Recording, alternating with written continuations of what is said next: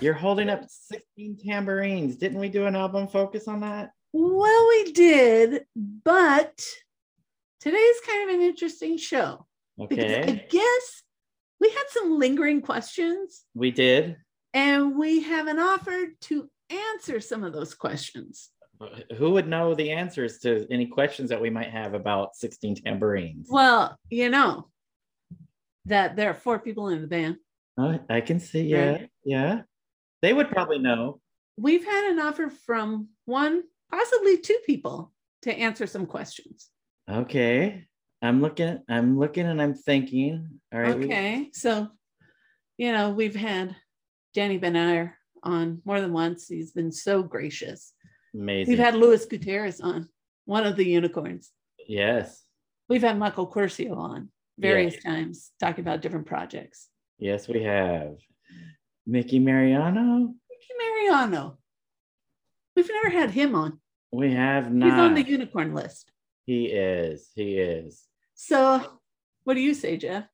I say we get this started and hope that one of those four guys, or maybe two, end up popping on the show. You know, I'm an optimistic person. So, I say let's get started. Let's get started. Hi, this is Soraya. And this is Jeff, Our podcast is called Paisley Stage Raspberry and Rhyme. a podcast where the two of us play music that we like and share anecdotes and background about the tunes. We hope you'll join our conversation. And without further ado, agrubiar. Let's get groovy. Hello, Mr. Danny. Hi there. How are you Hi. doing today? I'm okay. How are you guys? We're doing well. There's Mickey, or as Michael, as we would refer to him. I mean, you know. So I just want to say hello, Michael. This is Soraya and Jeff, and we're just really glad that you joined us today. Very, Oh, thank you for asking me. we're very excited. So, do we refer, we refer to you as Mike, Michael, Mickey? That's the first question. You can call Danny's going to call me Mickey, so you might as well too. Sounds good. Okay. Sounds good. I mean, Okay. the, the thing with Mickey was, was it, it it was the name that he got attached because there was a Michael. So it, you know, I think, when he came in sort of being Mickey, and at the time, eh, you know, I, I think it was wasn't something where he was like. Lewis was the only one who turned from Greg to Lewis, so it wasn't like That was funny. right. So, so my birth my birth name is Michael Mariano, but um, actually the first band that I was in with Danny, which was called the Falcons, um, they gave a couple of us nicknames because the image of the Falcons was to be like sort of a West Side Story type image. Wow. And so our, our singer, who was uh, Marty Zucker, we changed his name to Marty Martino, and and then my name from Mike Mariano went, changed to Mickey Mariano. Ah, So so Danny and his and his parents, who I knew well, always called me Mickey. It was like a nickname that stuck. And and when I got into three o'clock, um, there was already a Michael, and so sometimes somebody in the band would say, "Hey, Mike," and both Mi- uh, Michael Quercio and myself would turn our heads and go, "What?" So they said, "Look, let's just call you Mickey, so it's not so confusing." You know, so that's your that's your street gang name. exactly, It is. exactly. That's my that's my band name. I mean, I call him Mickey, but if Mickey came and said to me one day on the phone and said, like, don't ever call me Mickey again. Oh no, I don't. I don't mind. I answer to to any to either Mickey or Mike. It's fine, Okay. Right. No, I- I, I get it. I mean, or Michael. also, I think the length of our relationship is sort of at this point, He's always called me that. So Right. it's, yeah. yeah. So so Danny, it's either Mickey or Honey, right? I mean, you guys have known each other so long, so I would imagine sometimes. So Soraya, do you want to do a little introduction now that we know who? Because we kind of teased at the beginning of our episode, but we didn't say who was coming on. Yeah. So- So Okay. So for our listeners today, we are joined once again by the great Danny Benair, but also by the one and only Mickey Mariano, also known as Michael Mariano. But uh, this is just a thrill. It's such a Oh. thrill to have you on and to talk about some songs that are so important to us. Well, so, that that makes us very excited. Makes me excited. I'm glad you're thrilled because that makes me thrilled too. oh my gosh, our listeners are plotzing right now. They are really, they're having a moment Okay. for sure, for sure. So, Soraya, a couple weeks ago, we did an episode on 16 tambourines, and I might note that we have Christmas colors because today is a gift for us. So, so we are wearing oh, Christmas Oh, yeah. colors because it's a gift. I see. It's Hey. very, very seasonal. Yeah. So, Soraya, a couple weeks ago, we did have an episode where we were talking uh, and we were focusing on the album 16 Tambourines in particular. Right. And we didn't know a whole lot. There was a lot of things that came up that w- we didn't know what we were talking about, but we just love the album. I think we Thank both you. shared that we ha- we both have multiple copies of this album. My favorite copy is my Japanese pressing that um, I had signatures from everybody except for Mickey. My copy that I had signed by the whole band at a uh, in-store appearance that the band did in Encinitas, California, is long gone, and Soraya's got a copy signed by the entire band. All four. Yes. Cool. So the I'm, original. I'm very jealous. Yep. I even have illustrations on mine. You do indeed. So we do have a couple questions for you guys because you guys are the insiders and you know about this album uh, much more than we do. Sure. So the band, um, as we know, um, came out of the ashes of what was Salvation, the Salvation Army band, and Troy Howe leaves the band. Danny joins the band. Um, Mickey's in the band, and you guys do um, a single. Did some stuff at Radio Tokyo, and then Baroque Hoedown. Well, no, that's backwards. Uh, Okay. Well, sort of, I joined the band, and then I convinced Lewis, who wants to hold off on getting a keyboard player for six months. And I tell him, but that six months we won't have a keyboard player. And I knew from seeing Salvation Army record and seeing them live, they had an organ that they used, you know. But you know, it was like Lewis was trying to play organ and guitar at the same time. And so I suggested Mickey, but we played probably, I don't know, I don't know how many gigs we played without Mickey. We played a handful of gigs as a three piece, as still as Salvation Army. Um, and then, it, then you know, Mickey joined pretty quickly. Am I right on that, Mickey? Oh yeah, and um, I actually went and saw you guys play as the Salvation Army and as a three piece at the Sweetwater. Right. Um, yeah, so that was before I joined the band. You were telling me about the band, and I wasn't. I had just left, or I was. I prior to uh, joining Salvation Army, I was I was working with Great Buildings, who later um, formed. Uh, two of those guys went on to form the Rembrandts, um, and that band kind of dissolved. And Danny, I was talking to Danny, and he said, "We're going to play a show. Why don't you come and check it out?" So, so I went and saw them actually play as a three piece as a Salvation Army. And then, so Danny, at that point, um, it was your idea to bring him in a little bit earlier than Lewis wanted. It sounds like. Yeah, well, I, I just I just knew um, when I joined, which was bizarre because I really we never even had my rehearsal was I mean my audition was was me joining the band, and I didn't even realize on the on the spot the day I joined wasn't even an audition. It was basically like Michael telling me that we have a gig in three weeks. All right. I'm, Mm. I want to record an EP in the fall. Okay. A- And this was like late June. It was like July 23rd was the first gig we played as a three piece. And I, and I just realized that, you know, I knew Mickey's ability. Mickey had came from a theory background. He, he was the most technically musical person that would come into the band. So he could sort of, I knew if he came in, he could say to Michael, do you want it on this way or do you want it that way, the chords? And Michael would go, that would be great. You know, so so what happened, everything happened fast because I think when Mickey saw us, he also realized that the band was was happening. The band had stuff going on. And if he wanted to join, it was kind of an expedited situation, if I'm correct. You are correct. Yeah. Michael and Lewis really, you know, as you know, they were like the core of the band um, who, who were in Salvation Army together. And, and their songwriting really, the two of them working together formed the core of the music of the band. Um, and they were younger than us. They were, they were like, were they 19 and 20 maybe? I don't know. Um, They were they were definitely younger, and I and you know me me being the adult. Um, yeah and you and i you and i were maybe in our early mid 20s you know 23 24 25 so danny and i had actually had more experience playing shows, playing live, working in the studio and stuff like that. Just a few years more, and they were for them. It was a, lot of it was new, and they were they were young.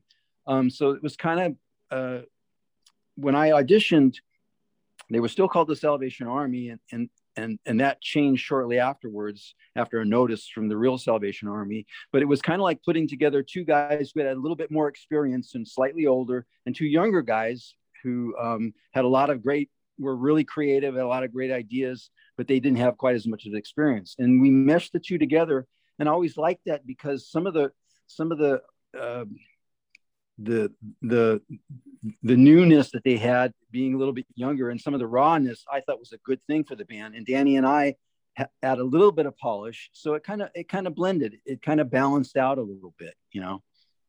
I like that a lot. It sounds like uh, yeah. In, in my work environment, we try to put together teams that are kind of like that, where we have the, the fresh faces come in on the team, and then we have the experience, and that combination makes into a good team. So it sounds like yeah, that really helped out with the three o'clock.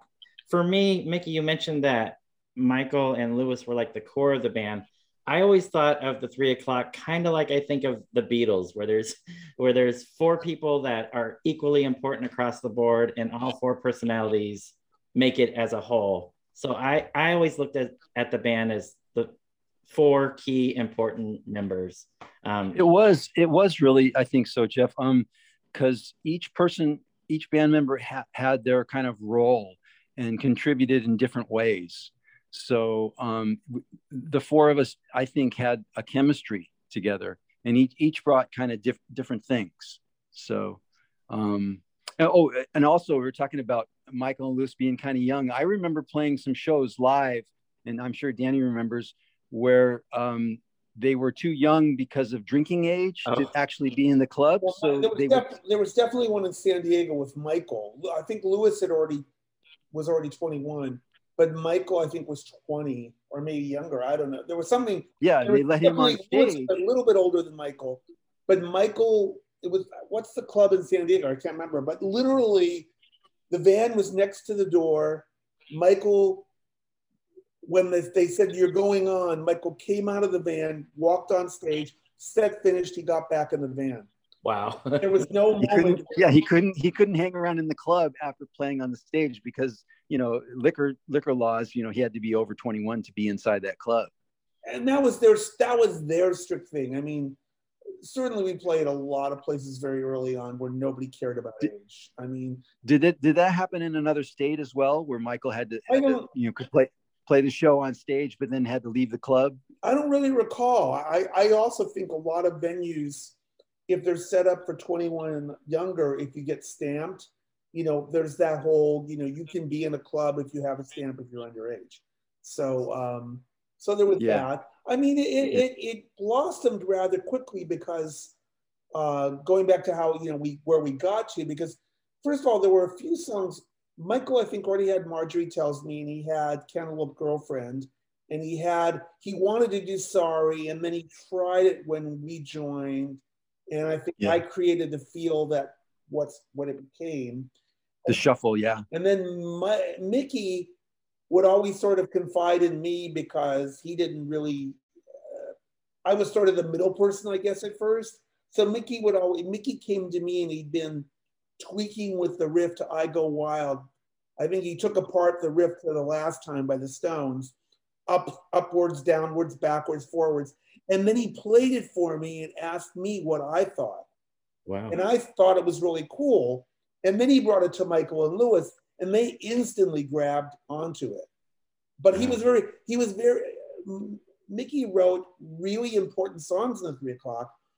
Um, well, I didn't write them. I I, I collaborated well, with Michael and Louis. Okay, and, but you know, brought in a piece of an idea. Right, yeah. but uh, I would say that you know, if you don't come in with an idea for Jet Fighter and I have the drum beat, then it doesn't go on to the song. That's true. That's true. I, mean, I, started a ball rolling. Right. The, germ, the germ came from, and then I'm not taking away anybody's ability and talent, but it was like yeah. Mickey had this riff, which then light bulbs went off because they weren't coming from Michael or Lewis. So yeah. um, that was Michael and Louis were were always really receptive.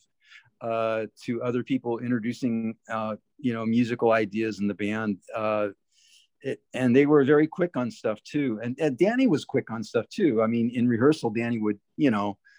Uh, somebody would start playing, you know, the music or whatever, and he would the drum beat would happen very quickly, you know, within a few minutes, within a minute or two, and uh, I, I, I tend being a keyboard player and being kind of methodical. I tended to to hem and haw and, and stay after rehearsals were over and try to figure out what I wanted to play.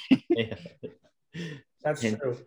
That's, That's me. So it, it, it sounds like uh, Baroque Baroque Hoedown kind of Danny, especially since you set up that timeline, Michael had these quick plans. So it sounds like Baroque Hoedown was already kind of in process in Michael's right, Soraya, in Michael's mind, Baroque Hoedown, he wanted to do an EP, and um, I suggested Earl because I'd had a long relationship with Earl, and that instantly, it just Earl loved Michael's voice. He really liked the band, and um, we went in with a few songs already, and then we were pretty. Cl- I mean, by the time we uh, came around to make the record, I mean, we had the songs already. We had other songs, but I mean, those five plus um, Feel a Whole Lot Better, which we recorded at the same time, um, you know, that we that was done, you know, we were prepared, we were always prepared. We never, we were never slack on rehearsing. I mean, we rehearsed constantly, constantly. What? How, how long would you say after I joined that we recorded Baroque Hoedown? Was it like four or five months? Yeah, probably. You know, I mean, not long. Yeah. I mean, the it was band, pretty quick. The band's new identity really morphed very quickly because Mickey and myself brought something to Michael and Lewis's strength that married it that could have failed. You know, I mean, it could have failed if it was the wrong two guys, but it was sort of like, I think our longer experience, like Mickey had pointed out, and their creativity and kind of openness to trying freshness. It melded in a way that completely changed what Salvation Army was because that was rough and ready, and you know there wasn't a lot of technicality uh, going on. It was sort of like Lewis had a fuzz box and a an amp that leaned like the Tower of Pisa, and and Troy backed hmm. away, and Michael was sort of the Michael was the uh, the root. The he held it down with his very solid bass playing. His timing was yep. so spot on. But within months, I mean, Lewis went from sort of a noisy guitar player to like being extraordinarily talented and upped his game in like months. It was it blew me away. Yeah, if you listen to the guitar work on the Salvation Army record and the guitar work on 16 Tambourines or oh. even Baroque Hoedown, it's hard to believe that that's the same guitar player. No, ab- absolutely. Yeah. And uh, I mean, his whole, um, you know, his whole riff and guitar thing for Stupid Einstein, uh, it's it, it's fabulous. And um, and the way Earl recorded it, it always made me the only word I can think of. I made up a word. It's autumny. You know, it, it makes me think of like you know the fall and leaves and a fireplace. It's got this very unique sound to it, and the st- the guitar playing on it is is fabulous. He, he came. Remember, he was in the punk band the Oziers. Remember? Yeah. and he came from a punk background, just you know, when he was young, and uh, but he was also a, a, big fan of like Steve Howe of Yes, and also classical guitar playing. He liked that kind of stuff quite a bit, which he's over the years he's he's developed that side. But that's kind of what you hear this this guy who has kind of a new wave punkish background, but also is a fan of classical and even prog rock stuff. So that that kind of things that you were talking about, the way he plays on 16 tambourines and Baroque Down and, and Arrive Without Traveling, that that's what you're hearing. This guy who kind of blended the, those the, the, punk stuff or and or new wave stuff with the um, kind of progressive, almost classical guitar stuff. Wow, it definitely helped um, make the sound that you guys did as a band very unique. Yeah. And, and, and I don't say this in any way as a slight because obviously Lewis is really fantastic, but Mickey joining up the bar and Lewis couldn't not that Louis procrastinated anyway. Lewis was very methodical, like Mickey. He worked and worked and worked on parts. But when Mickey joined, he realized, you know what? This guy's really good. And everybody's, the bar's been risen, you know? So he knew that to complement everybody else, he had to take the time and really, it wasn't just hitting chords in a fuzz box. And, um, and, all, and I remember for the best. I mean, you know, to me, um, I remember um, speaking of their punk backgrounds in their early days, Michael and Louis. I remember that Michael or lewis telling telling us or, or me at a well one day where we were rehearsing that they were playing a show in somebody's house or just playing playing a gig in somebody's house and El Duce was there and he was throwing up on Michael's shoe or something Oh, wow. from drinking too much. wow.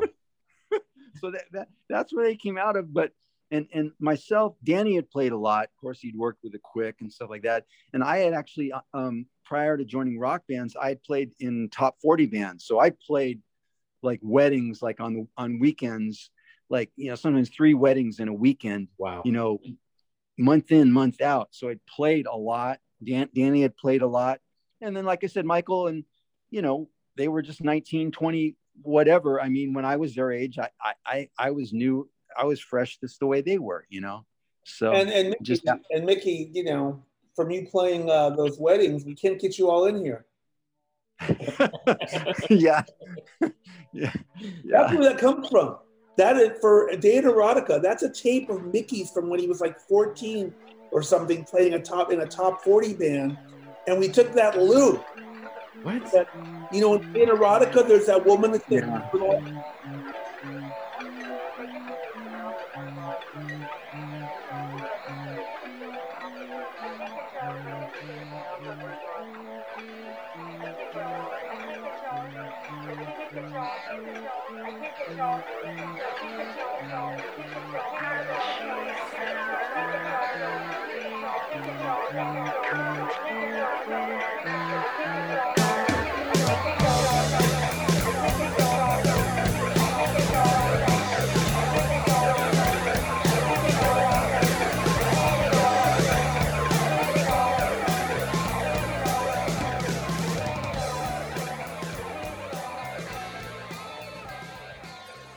That's when the tape of Mickey's and Earl made a loop of "We can't get you all in here" of some woman at some part. Is that right, Mickey?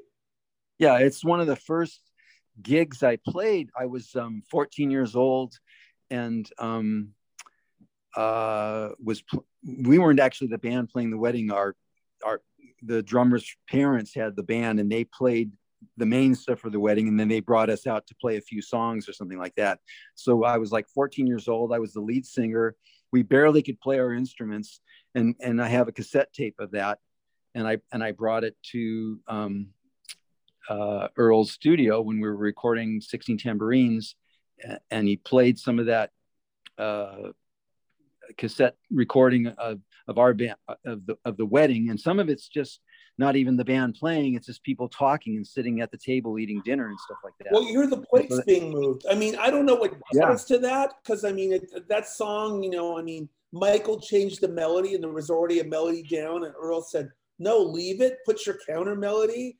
And then he, he so came weird. in with like uh, with the cassette where you hear dishes being played, and then the woman, "I can't get you all in here," and Earl's like, "Yes." And then yeah, it's a woman, a woman trying to take a photo at the wedding. So she said, "I can't get you all in the picture." Oh, And then the and then the crying at the beginning is Earl's kid who now like uh, yeah, uses Earl's Yeah. studio. Totally, but that was him crying in the backyard, and we just said leave it on, which was very Yeah. typical of how we, even though we that really, was very. we crafted 16 tambourines. We're trying to be psychic. That was a very psych, quote unquote, psychedelic track. That's for sure. Yeah. Um, so when we got when we got to making 16 tambourines, um, and between 16 tambourines and Arrive Without Traveling is when we went to Radio Tokyo. Um, oh, and, and Ethan Ethan um, James came to us and said, "I just need one song, but you can record three, and you can have the others." So um, we gave him. Um, did we give him Onga time or in Love and Two? I can't remember. good time. Okay, we gave him Onga time, and then we used in Love and Two and Lucifer Sam. uh, and we did a Rodney commercial. We did all those. Uh, he was a very nice guy, and he let us do it. It was between records, so we had this fan club single, and then Lisa, I think, sent them out to the French record to make Baroque Hoedown a bigger record in France. Um, and on Lucifer Sam, I mean, all that weird talking, again, it's a weird happenstance. It was a ham radio coming through Lewis's amp. Oh, wow. Which And- happens. And it was like, we just got to leave it. It's so weird. yeah. And so it was coming in. And I think one of the words, and I think we flipped it around, was the guy going boring. Eh, eh, Something like that. It was really weird. Um, but that was what led us to, to 16 Tambourines, which was obviously, um, I know that's what you really wanted to talk about. And, and, uh, yeah. and that you know we spent a lot of time you know we'd already toured we already started getting a buzz michael already called this thing the paisley underground um, the first song we we that was written for the record um, was around the world Oh. And we played it live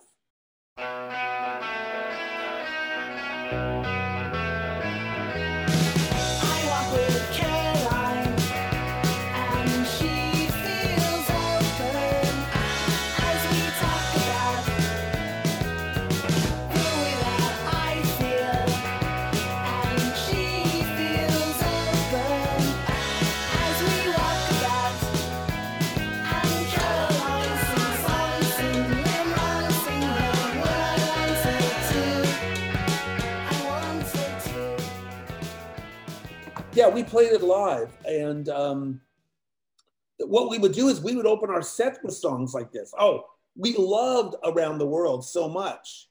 And so that was the first song we cut for the record i think. And it doesn't you know then like the 19th hour of 20 michael and lewis decide one day we don't want it on the record. They never really gave an explanation as to why. They just decided one day they didn't and that was how in my own time ended up uh, on the record. Ah. because we had been doing in my own time live. Um, and but we hadn't uh, necessarily thought about putting it on the record at all. But we we had been playing it live. And when uh, around the world was cut we needed something to put in its place. And it, and it turned out to be in my own time. But but and also there was a very big deal about that was was that Earl just didn't want to do it. Earl said, "You're not just going to do it, and it's going to be the Bee Gees. If you're going to do it, we're going to change it, and I think we should do a brass version." And we'd already done the brass with with you know the other stuff, so Earl wanted to create a brass version that would sort of um, that would make it unique. Because actually what happened on that I, i'm gonna i'm gonna i'm gonna contradict you there dan because earl said how can we do this song and make it different from the bee gees version and i said um, well it's got kind of a funky groove so you put horns on it and earl said that sounds good then there you go. that's that's how it happened Okay.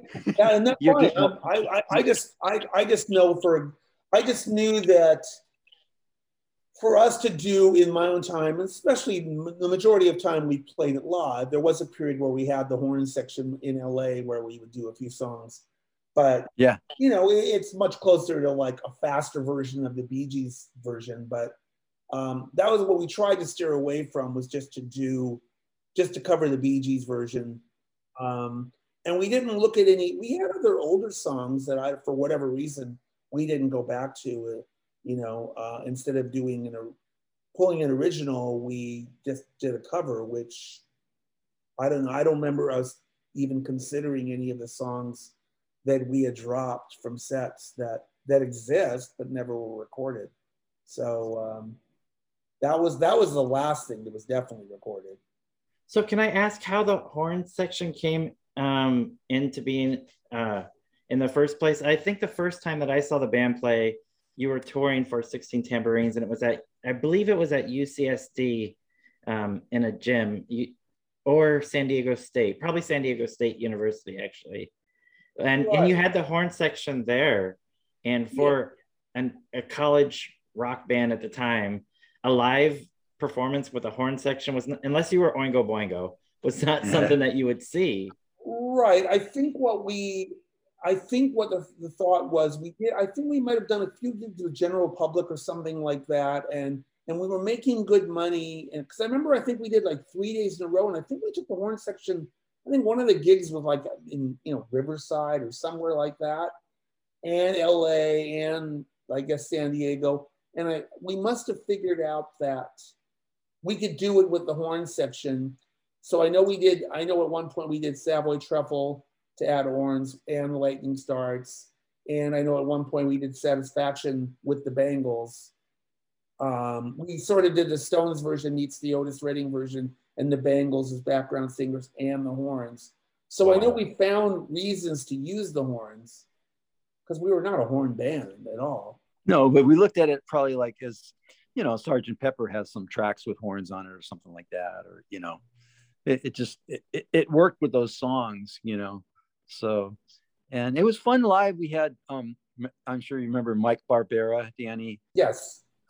who who was a saxophone player who I met, I think, through Danny Wilde when I was in Great Buildings, and I I brought him. He played on um, 16 tambourines, and we had some other people that had played on that record as well. Besides Mike, we had a, a, a trombone player and a trumpet player, um, and they were fun guys. So, you know, it, it, to bring them out, it was, you know, it was it was it was a lot of fun for us too. So Well, and also like when we played the Palace, which was rare. I mean, we only played there, I don't know, four or five times. Um, there was always like the big LA show for us, you know, and it was the show. Like the first time we headlined and like it oversold, and we made we made for us we made a lot of money, which was in you know in today's terms was probably no money, but then it seemed like a lot of money, and the place was oversold, and we didn't know if like 300 kids would show up that was that was when we realized we could do these shows and not only would we make money but we would also um, it'd be like the best way we could present ourselves. So that was like let's bring the horns in you know? We can do the horns or i know one of them we used all these blow up balloons behind us. I'd love to find those photos because they're really great. It's so simple. We just got a helium machine and had these giant balloons behind us. And it it's very simple, but it looked really cool. Um, the, the first Palace show that we did, the Palace um, held uh, 1,200 people, and they actually oversold it and put 1,300 people in there, which they're not supposed to do because of fire marshal laws. But they put 1,300 people in there, and then they were still turning people away. Wow. Uh, my cousin couldn't couldn't get in; he had to buy like a scalper's ticket, you know.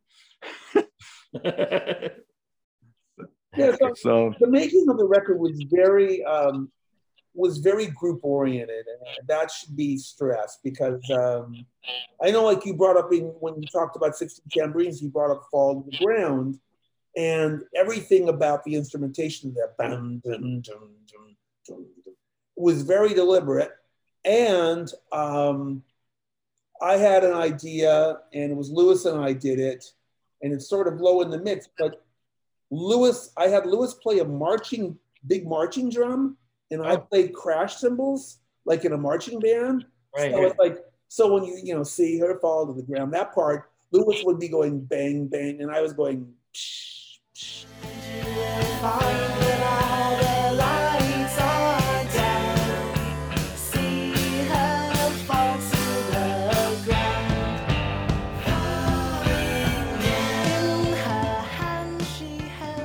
And that was in the mix. We did lots of weird things where, like Earl would say yes to anything. Was- I mean, he was like, "You want to try it? Try it." That was always his.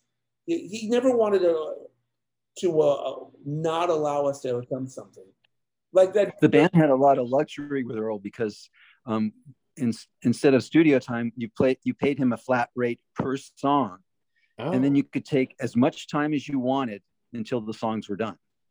oh So wow, seven that's a, years later, no. Um, So I mean, within reason, within reason, you couldn't take five months or whatever like Yeah. that. But it wasn't you weren't paying him by the hour or anything like that. You just pay him a flat rate per song, and then so that way that that let us just kind of it was luxury so that we could take our time and make sure everything was right. Um, for for the, some of the string players uh, that we had on the record, uh, we got some students from Cal State Northridge And, and Uh, Will Glenn. And Will Glenn from the Rain Parade, and they played some string parts on uh, Tomorrow and on on my own. Um, and and the thing was Earl's studio, which he's re- he says he's retired. I, I'll, I'll take him at his word. I've talked to him many times. But his studio changed from the days of then, where my when we recorded our first two records there, my drums were set up in the kitchen, Oh. and uh, Michael would be his bass would be in the living room. Mickey would be in the like there was a little space in the control room. He could set up there, but you couldn't set up the whole band the way Earl's setup is now. Like when we did three by four, there's a whole back studio. But I do recall his wife Jerry when we were doing a day in erotica. Um, the beginning, there's a triangle right at the beginning.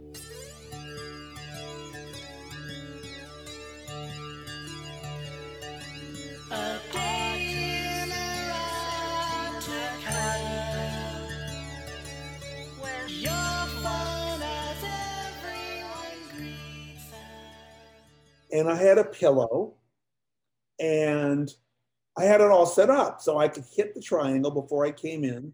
And I threw the triangle on the pillow and we started the song. And Jerry comes in with groceries, which was 100% common. This happened all the time. So here comes Jerry. She looks nonplussed. She comes in with her groceries. We continue playing. We don't stop. It's probably the take we use. Probably if you probably if you took all the mics down and found one of the stairs or floor, you probably could hear Jerry, you know, putting away, you know, bags of groceries. But that was very much how it was done. You know, the drums were in, a, lit- in the kitchen. So Yeah, in, in his house, and in, in the I think his studio was in his guest house, wasn't it? Well, yeah, the parts of the studio. I mean, that's where the tack piano for Tomorrow was. Yeah, Um, yeah. That you use. There- That piano in Tomorrow is this, is a tack piano that Earl owned that, that Mickey played.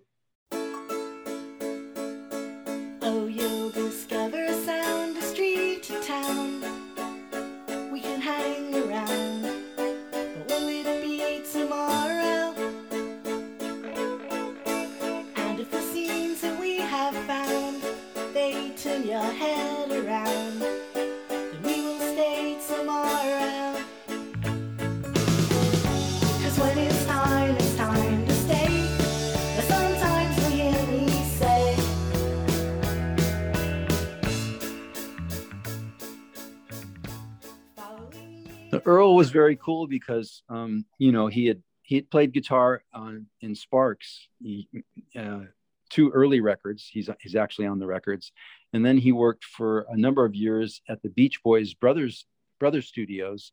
He'd worked with uh, engineering uh, be, some Beach Boys records. And he worked with Brian Wilson, so he had a lot of experience. Very creative, you know, producer engineer, but he and he can work with you know seasoned studio veterans. He had that kind of abil- ability, but he also loved working with new young bands, and almost he he, lo- he loves the role of being a teacher.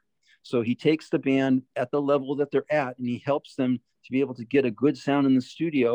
And he likes to teach them to help them grow, and he loves it. He loves to watch bands grow and stuff like that. And I mentioned that to him. I said, I said, even though you could do this, this, this, you really you really seem to enjoy you know working with bands at whatever level they're at and and and getting them to get a good sound he, and you know what he said to me he said absolutely you know just like that so that that's just that was his thing that he really enjoyed that Yeah, you never got Earl mad. I never saw in my whole life. I've never saw Earl angry. never made him mad made him laugh a lot though well, laughing. That's great. Um, I, I I was trying to think of something about the um, how he recorded. I mean, he had certain instruments that we had access to. He had certain amps and guitars and keyboards. Like he had a Leslie that was from Sparks. It was Ron Mael's. Um, well the 16 tambourines was recorded on a 16 track that brian wilson used to own right. that was the bo- that was the um, Hmm. uh, earl had purchased the 16 track uh, uh, board from brian wilson And the and the beginning of Jet Fighter is a mistake. You know that gene that that's a mistake. It's a little blip. Yeah, a little That's a recording blip, and Earl's like, yeah, you know, Earl has a phrase for that, but you know, Earl's like lightning bolt. We're leaving it, you know. Oh, so that's when it does that. Yeah. Yeah.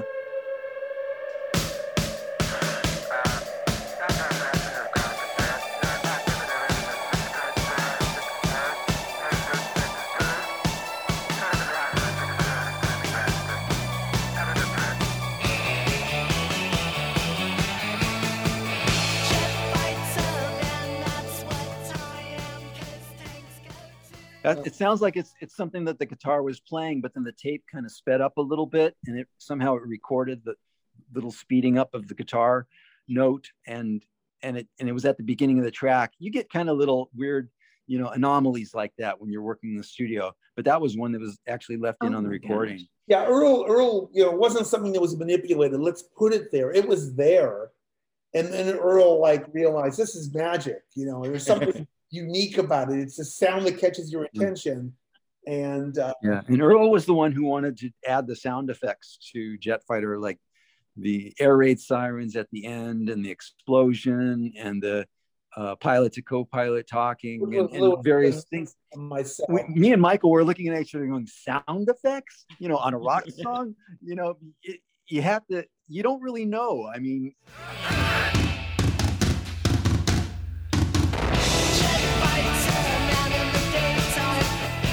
as, as they started laying stuff down and I started listening to it, I said, yeah, I see how these things kind of kind of work for the song, you know. Somebody I remember a review in LA Ooh. Weekly, I think by Craig Lee, and he's and he said it kind of reminded him of Sky Pilot by the Animals, Oh. you know.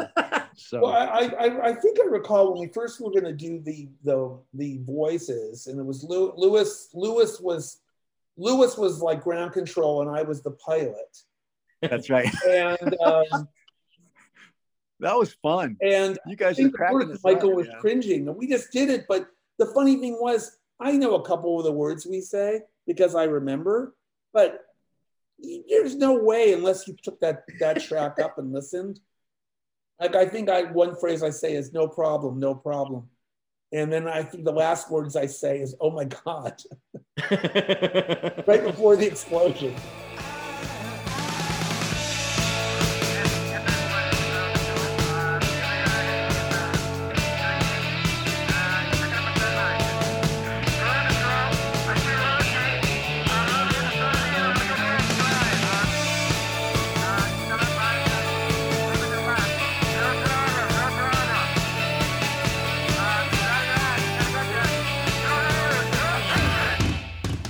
Yeah, that was that was something where, you know, it could have really like um just swung Could have been tacky. you know. Um Was it scripted or were you guys no. improving? Oh no. Uh we, We were ad libbing. Yeah. we were at I We think were, actually me and Michael were off. we were- I was off at the side, like laughing, because they were just like goofing off. You know, this is stuff we do while we traveling on the road in the van, and all of a sudden, you know, somebody would get on some kind of a, you know, be, be goofing off, you know, talking about somebody else drive. Look at that person in that in that car or whatever, and, and cracking jokes or whatever. well, That's what made- Danny and Lewis tapes doing. on the road of us talking with like accents. and uh, that's probably like you know so i was probably doing like partial russian accent you know it was probably like no problem no problem you know um, but yeah we probably did a few takes and then it sort of didn't matter because you know now it's like mickey mentioning that there's the, the the sound effects and the voices it's like it's so like blended in my mind like i don't even think it's there and also i don't really think about jet fighter because I know it's a song that people really know of ours, unless you live, of course, in the Philippines, and then it's on paper, um, which is a whole other world. But um, it's so like I've played it so many times. I mean, I could walk right now and play it somewhere if I had to. Um, but I kind of, I guess, in a way, that's the one I probably think about the least because I've heard it so much. Whereas, you know, the other ones were more it was more fine tuned, you know, what we were playing and how we were doing it and the tempos. And, um, you know, I know you had mentioned a few songs on your program, and I was trying to remember there were some things you mentioned, and I wish I'd written it down. So I yeah, so I wrote a couple things down. Um, so um, "Stupid Einstein" was one of the songs that I played, and um, I was cracking up at the line "Feel and go through you." Right. because yeah in the paint box um, i remember them sending out when there was a there was some sort of contest that i entered and lost but um, they i think you guys i think you guys printed um, some of the responses that people had some of the submissions and somebody said that feel and go through you was the and stand, stood for acid the a and an was like feel the acid go through you You know, that's a sort of like, you know, that's a sort of like that Michaelisms where, you know, just how he writes. But I mean, you, I mean, I'm sure you've heard the old Waldorf or any of the live stuff from that period. I mean, that song starts out where, you know, it, we, the chorus is like, you know, no more friends. You know, it, it's there's that other version which is really up tempo and it's dum bam dum dum bam dum dum bam dum ba ba dum dum. You know, it's just this like kind of strumming, and that's how we play it for a while. It doesn't come become you know the the riff for a while. It just kind of has that playing ding ding ding ding ding ding ding ding ding, and that's how we play it for a while. And then we and the chorus is sort of no more friends. Um, so there is this version very early on that's sort of that's what stupid Einstein becomes, um, which you know is um, you know much more acoustic and autumny, as I like to say. yeah Uh, but my version is, I mean, if you notice that that record is not a very big guitar record. It's, I mean, there's guitars on everything, but it's not like, um, the guitars are more delicate i would say yeah, it, it, it, it's a record that I think when it first came out, it sort of, um, a lot of kids didn't like it because, you know, Ho- we came from being Salvation Army to Baroque Hoedown, which is still pretty raucous. And then you get to 16 Tambourines, which is kind of our adult record. You know, we're, we're, we're being sort of adults. I mean, we're, we're making a record and we're crafting all the tunes and, you know, we're adding little, you know, uh, I know that on, um, what's a song that closes the album? Um, ah, Seeing is believing. yeah, right. And I added claves, which uh, those wooden blocks. You, you know, you got that. You know, and Mickey Kate created this uh, like almost like marimba or something keyboard part.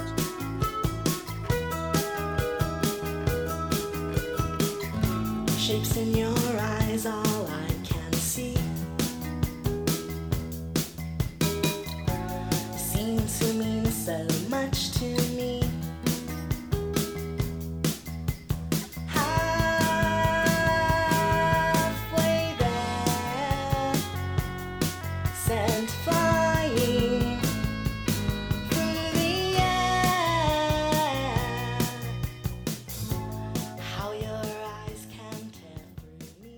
Um, it's a weird song that I, I don't even know if we played more than once. I mean, it's one of those songs where we never really played it live. Again, it's got that a, a cool cool guitar, acoustic guitar thing going on.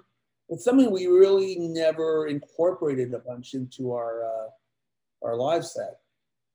But you know, we we spent a lot of time on every rec- song in that. There's no song on that record that we didn't put a lot of time into. Um, even the rhythm tracks might have come fast, but the songs as a whole, uh, Mickey can probably talk about a lot of his parts. Um, I know. I think the record. I think the record. At one point, I think when we were uh, trying to uh, work up songs for the record, I remember Danny, you saying, you know, we need a couple more up tempo songs because this is because there's a lot of slower songs, but we need some a couple more up tempo things, you know. So and that's that's the way the collection of songs kind of came together. And then when they when they took around the world out, which was an up tempo song, um, you had you're even left with even more. Um, but I think one of the last songs that we wrote for that that we came up with for the record was Jet Fighter. You know, Mickey, So- Mickey, can we talk about how that song starts? Because I, my understanding is that you were instrumental in getting that song off the ground. Well, I um, I thought that um, you know, I Go Wild, which had turned out well, which was the first for me. It was the first time I'd ever collaborated and had a song on a record. You know, so I said to myself, well, let me try and do it again. so um, I, I worked for a couple weeks and came up uh, one one, one evening uh, with a just a chord pattern and a little riff over the chord pattern and a, and a, and a bass bass part as well. And I brought that in, and I wasn't really sure um, Well, what, what part to of the back up? I mean, the thing is, Mickey was very apprehensive about anything he would play, and he would he would he would tell me he'd have an idea. It's like somebody saying, "I've got a secret," but then like, "Oh yeah, well, let's just go on." So he would tell me, "I have an idea." Okay. so so if you if you if you introduce a musical idea like that and it's and it's not and not that great or it's not re- uh, received that well then you know you're you you go back to the drawing board. So i would usually if i came up with something i'd put it onto a cassette and i'd like listen back you know the next morning or whatever and try to make sure this this doesn't sound like too much like anything else right? You know to, to convince myself of that. And then also is this really something that's strong enough that i want to show into the band? So i had come up with this this little pattern uh, um, one evening and D- I talked to Danny on the phone. I said, I think I got something. Um, and Danny said, play it for me. And I said, no, no, no, no, wait. Because I wasn't sure. I didn't want to No, show you didn't. until, You didn't play it. We until played, I, I'd been comfortable with it myself. right. And I Mm. said, but, I'll tell you, I said, so it is up tempo. So then I brought the cassette. You brought the cassette, um, which sat between you and me, and your you were driving that day. We were driving. We had split. We had started our rehearsals in Panorama City, where my parents lived, and then we moved to Carson to Lewis's Rumpus Room.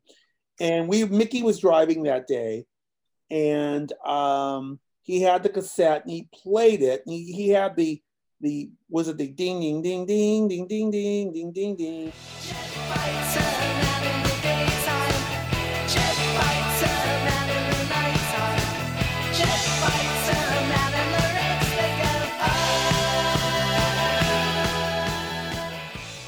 Right, right. Like I said, it was a chord pattern with a little riff over the chord Right. pattern. And, it had And so uh, I went. I lit. I just went on my legs. I went. You know. I I went literally like I said. It sounds like to me like the Rolling Stones between the buttons. I thought it sounded like Nicky Hop. right. And we got to rehearsal, and then I think you showed it. So what what happened was is we were they were working on some songs and then danny said mickey's got an idea. So i, I went to piano and, and lewis was standing over me at the piano and i started i played it for him. And right away lewis goes i have a verse for that. And i thought oh that's a good that's a good sign because number one i wasn't sure what part of the song it should be whether it should be a chorus or a verse or an intro. So he already identified it. He goes i have a verse for that. That means he wants that to be a chorus. So i thought that's a good sign number one. Number two by saying he has a verse for it, that means he likes it and he wants to use it. So, and that's always when you show something to to people that you're working with, if they if they start playing along with it and and and get into it, then you know you've probably brought something in that hope that that might be something that's good.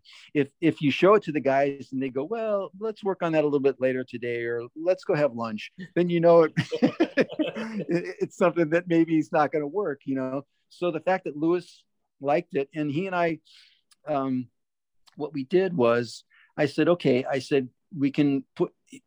I, I had written my pattern starting on E, and his he showed me his verse, which started on A, and I said we could put them both in A, and it would sound like this. And I played them together, and then I said, or I said we can leave yours in A and start mine on E, and it would sound like this. And he goes, yeah, just like that. So he and I had actually written something, uh, not even talking with each other, although the band was all was all working on you know trying to come up with ideas and, and be creative as possible at that time and it just happened that he and i wrote you know in in in a, each in a key that that fit together although i have to say for a guitarist to come up with something in the key of a and a keyboard player coming up something in the key of e those are very common rock and roll keys you know Yeah. so we put the two together. Um, Michael goes, okay, what do you guys got there? So we played it for Michael, and he started jumping up and down. He going at- the time we were talking about the band The Unclaimed, who was very um, uh, very retro and very um, uh, heavily into uh, what we call cave 60s grunge garage rock oh yeah. you know Yeah. and if something had a real primitive pounding kind of groove to it we call it cave and michael when we me and lewis when we played him the, the two, two patterns that we had put together, Michael walked up to the mic and, go, and started jumping up and down, saying, "It's Cave, it's Cave." And it's really pounding, you know. I swear, I swear that on the turntable, that there was the Nazz song, there was the Nazz record that had "When I Get My Plane."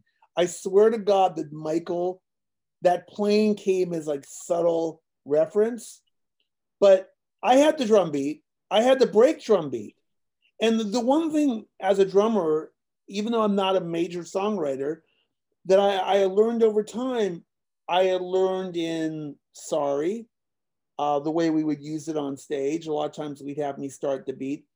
People really like that. If you have a strong beat, people acknowledge it. So I knew that the jet fighter beat, I knew the bam, bam, bam, bam, bam, bam, bam. Yeah. I knew that if the song was strong, that was like you were fishing and you went, bam, we got him. And I told a buddy of mine about the cave thing. He's a guitar player. He goes, he said to me, he goes, I like cave. It's kind of a universal boom, boom. It's it, it's just a you know a rock and roll pounding thing. It's it's it's very it's kind of universal. that you know? song's almost complete within i mean we made a cassette of it that or i made a cassette of it that day because i had the i taped over uh dave edmunds uh, I, put tape, I put tape on the, there so we could make a copy. We were ecstatic. We we didn't even we just thought there was something about this that was different.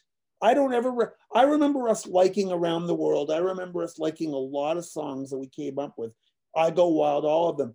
But there was something about this where we just all the four of us got excited in a, in a way that that I'd never seen us get excited.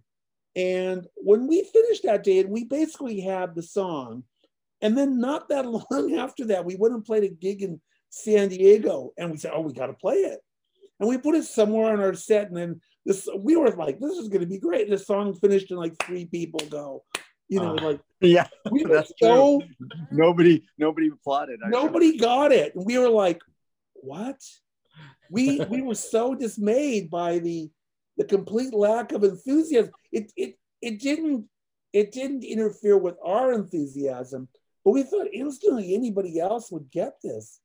Because we even though we it, it was the band we were in we had learned songs and we thought they were good. It's not like if we learned like on my own it wasn't like we said oh this is a bad song. We knew we had a good song on our hand but Jet Fighter was the one where we kind of like definitely freaked out. And to play it live the first time and have like three people applaud was so disheartening. Um, because we knew there was something there that was different. And um, and I don't know. I remember Michael when he came when he started singing at the microphone. Literally, the words just started coming out of his mouth, which is the way he writes a lot of times. And he then he turned to me and he said, um, "I have to write this down because I don't want to forget it. It's really good." wow. So, and Michael actually, we had actually done a song about airplanes when I first joined the band. Um, it was called Visions of Air, of Airplanes, and it was it was a very kind of of airplane fares. what's that? Was visions of airplane fares. Okay, and it was very kind of moody, like So it was um, it was it, it was very much like uh, Alone Again. The Byrds. Love. what? Oh yeah, like Love. It reminded me a little bit of Eight Miles High by the Byrds, although not as rock and roll. Very kind of moody and atmospheric. And um, we we eventually uh, pushed that song aside. But Michael, when he'd always Michael's an airplane fan. I mean, uh, when we tour and stuff like that, and we'd pass an airfield or whatever, he'd go that that that plane has a 737 engine. That one so he knows a lot of stuff about airplanes. He could talk, you know, engine size and all that kind of stuff. Wow. So he, he was a fan, and I think when he heard the music, he thought, "Oh, I could write an airplane song And, around and that." we you know? and the funny thing, like the Visions of Airplane Fair is kind of a cool song, and we It's a good song. we tried to go back to it a couple times, and for whatever reason, it kind of had these unique harmonies, kind of Byrdsy, like he says, and it had kind of Yeah. cool guitar stuff. And um, You can definitely like light, light, put on a black light while listening to it, and smoke a little, you know, burn some incense. It's really kind of moody with these Byrds type vocals, and and it's kind of like love, like you say, with the arpeggio guitar. It's really a cool song. yeah, it, it- it's probably the first song I learned before Mickey was even there. They showed me the song. I have a tape of it from the second rehearsal. Um, I have a tape of that, like we like four or five songs we taped because I wanted to like be able to remember these things. Um, And I know that like uh, later on in the band, maybe after Lewis left, we tried it again.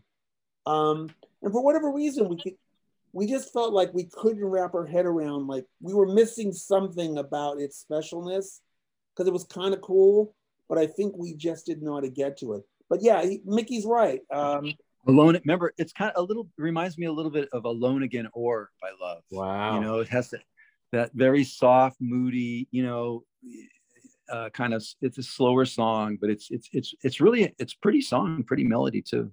Yeah, no, uh, it's something I, I, you know, it's one of those I know we came back to and we just never did. But yeah, it's true. Um, and then, um, oh, and then there's the other one that we we demoed for uh, Forever After, uh, Armed Forces Day Parade. So Oh yeah, you've even got another airplane reference. yeah, yeah. Michael likes his airplanes, definitely. Yeah, so we even that one we demoed and we it was sort of an elaborate song and we almost we almost got to doing it on Ever After, but that was another airplane sort of airplane song. Danny, you were talking about harmonies, and that's something that I've always wondered about because Soraya and I, one of the things that we really enjoy about the band's music is the harmonies with the vocals.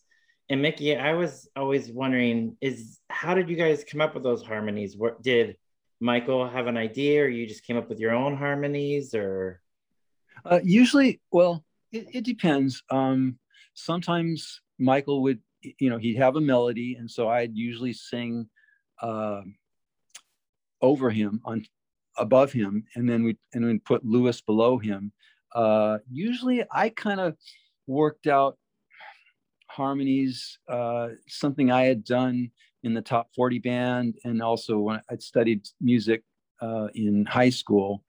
Um, although sometimes Michael might say, you know, Mickey, try singing something like this over oh, above me, or you know. So it was kind of a. Uh, it just depend. It just depended on on the song. You know, diff, diff, different people had different ideas, but normally we had Michael singing in the middle, me above him, and Lewis below. okay, hmm And also uh, in the studio, Earl helped us with the harmonies too, as well. So we would, so we had the, you know, uh, sometimes the four of us, you know, working out stuff, and we tried different things. You know, sometimes Michael would would sing a harmony with himself. Sometimes it would be just me and Michael. It's just, oh, there's a cool thing uh, talking about harmonies. Um, on my own, at the ending of that song, it's it's basically Michael singing the melody and me harmonizing above him. And then Earl had that, Earl had us sing that same part over about 20 times and he and he recorded it 20, 20 different times. So you get Well, that's where we- 15 tambourines reference came from. and we're singing, we're singing the exact same notes each time. We we tracked it. And then he put and then he layered all the tracks together and it has this real airy, breathy sound to the voices. It's only two two vocal lines. And, and we're just singing the same vocal line over and over. But because he re-recorded them so many times, it just it, it makes it sound really airy and breathy. So he would do little effects like that and suggest things like that. You You know? know, another another thing he was big on was space on a record. He would say like, you know, where does everything sit on a song? You know, he didn't want things to be like you were mudding things up. So there'd have Right. to be you know, guitars here, where's the keyboard notes going to be as opposed to the vocals, opposed to the drums. He would very much, that was where he get very analytical and he would discuss because Earl sort of was a triple threat. You know, he's a musician, he's an engineer, and he's a producer. So he can kind of come to you from any of those angles and he's going to win in terms of like just, not that it's a win or lose thing, but just like, well, where do you want to put this? You know, because he was very into sonics, uh, you know, how things would sit on Acoustics. You know, that was very important. Yeah. He, he's of the school of less is more. You know, don't was, over- yeah, don't he don't had- overcrowd your tracks you know keep things have one great guitar part. And if you want if you want to have lots of guitar you know that you can hear when you're listening to the song don't don't put on five guitars put on one guitar and and work on the intricacies of that one part and, and make that just one great sounding track. Um And then you have your drums and bass underneath it you know and and that's that's your that's your guitar work you know. So so less less is more. He would say that that the a record a, a song or the track you're recording for a song is like a bucket and you can only put so much into the bucket until it's filled up. So you don't want to overfill it.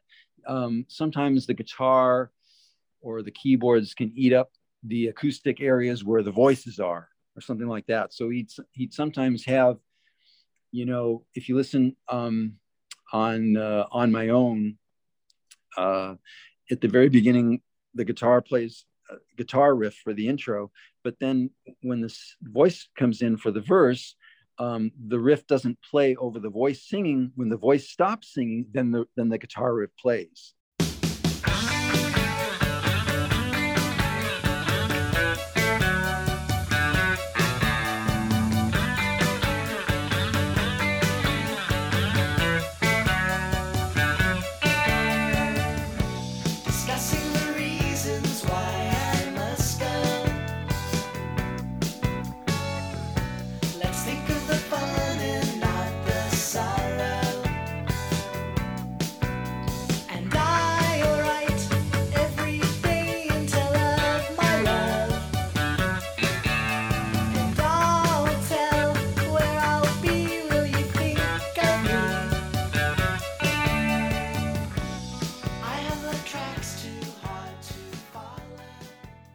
he would keep things more sparse because then you keep things sparse and basic. You can add reverb and you can um, add all whatever um, things things you want to the track. And it sounds and you make the things that are there sound really big. If you overcrowd stuff it can sound just like mush you know where nothing is distinctive anymore. Right. There'll be a lot of instruments on a track, but how they're used is very sparsely and separated. If you actually go back and listen, you go, oh. And also Yeah. on my own, you have to remember Needle, Shade, and Pine.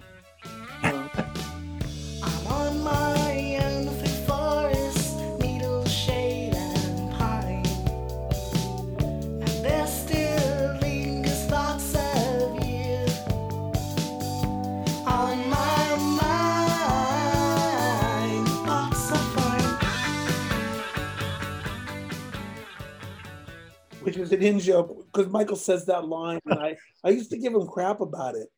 So usually, like live, when he would say needle, shade, and pine, I'd usually hit a lightly hit a cymbal right afterwards. it would be like an in joke i'll never live that down You know, it, it was like sort of a band thing, you know. It wasn't wasn't like I disliked what he was singing. It was just like, you know, he just those words, needle, shade, and pine, and I would like just do like a crap. It was very much just so, you know, hey if you walk through the forest you're going to see needles shades and pine Hey, you know, you- what do you you know you down there. No, absolutely. Um, on, on my own through forest. no, I, I'm trying to think. Uh, Fall on the Ground. What what are the songs that we not mentioned? Um, well, we were talking about um, Soraya is a huge fan of when lightning starts. Um, Oh yeah, yeah. with the horns. Um, I, I kind of hear a little bit of Supremes in that, and I know Michael was a big fan of that. Could have that been was. any kind of influence?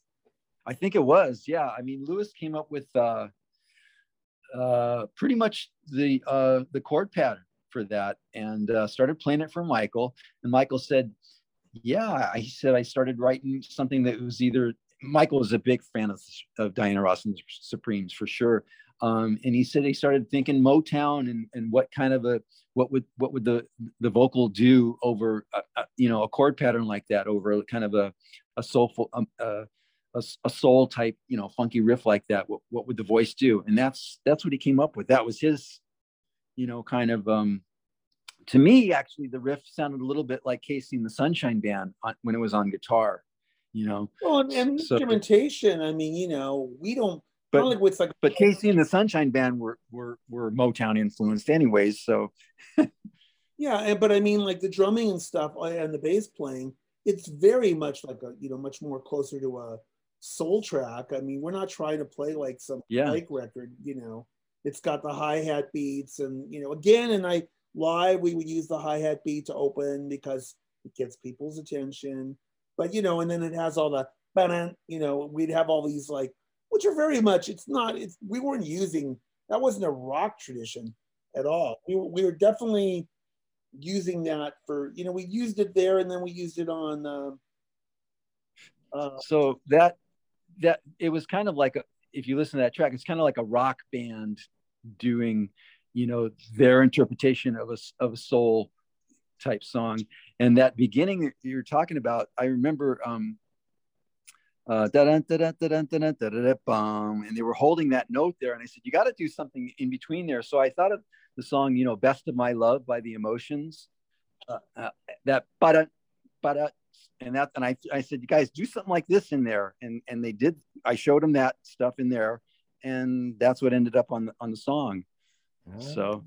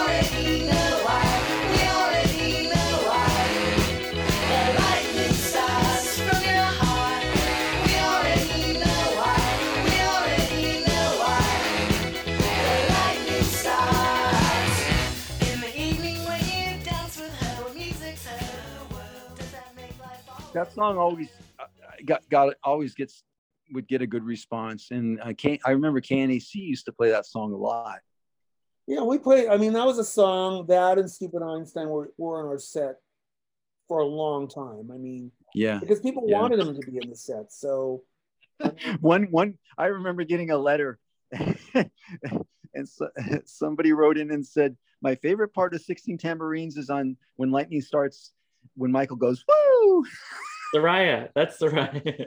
Soraya sings that whenever, whenever. Uh, I've heard it live. I automatically place it in there. No one else is doing it, but I do it.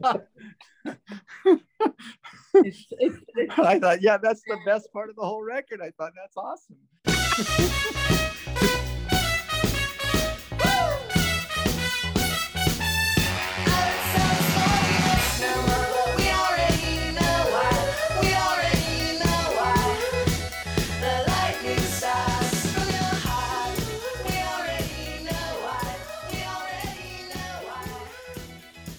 but that I mean that also showed the joy of, of that track. And uh, there was no I mean we there's no songs on that record where I we I think we overthought like you know except for Michael and Lewis deciding around the world shouldn't be on the record which was their own decision.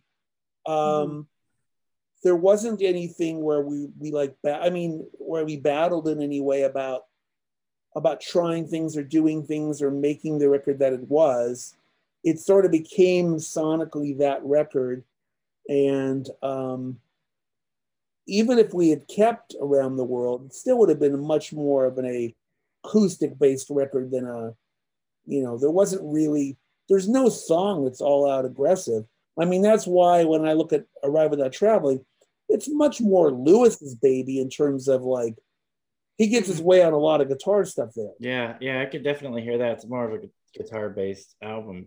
But 16 Tambourines is so dynamic. I mean, all these, there's so much going on with it. I mean, it just, to me, it's a masterpiece. But a couple songs we haven't mentioned, and So We Run, that has a, there's a lot of ambience to that track. And from what I'm hearing, maybe Earl had a lot to do with that, like giving it space.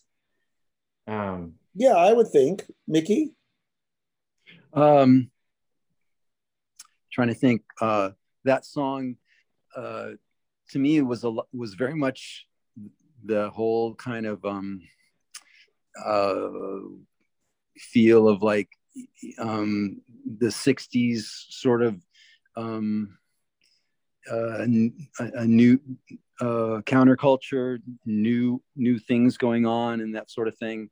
Um, and uh, Michael had pretty much that was he, I think he'd had both the verse and the chorus. And when he started singing the verse, I just started hitting some chords to "We Are Young," bum bum bum, you know, following what he was doing. And then um, as when the chorus comes in, Lewis it, Lewis came up with his guitar part, um, and uh, we Earl put on some sound effects and things like that. Uh, you hear this kind of like like uh, swirly sounds and, and stuff like that, and that's as I recall, that's Lewis working with the um, the chorus on the uh, Roland JC 120 Oh, and, and getting feedback and stuff like that. So we might have had, I think we did a track with him just playing around and getting, you know, having the feedback sounds weave in and out and that kind of thing. And um, Mickey, are you referring to like even before the vocals come in? There's kind of a right, okay. right. You hear that? That's from the that's from the chorus of the the, the Roland JC 120, and I, I, I, he must have been he must have turned up the volume uh, to get it to feed back a little bit, but it was using the the chorus, you know, cranked, you know, to get to get that. And it's also in the song itself. It is in the beginning, like you said, but it's in the song itself too. It's although when the band starts playing, you don't hear it as much. We are young. We have no fear. Take the old Roman arias. Cause what they say is what we never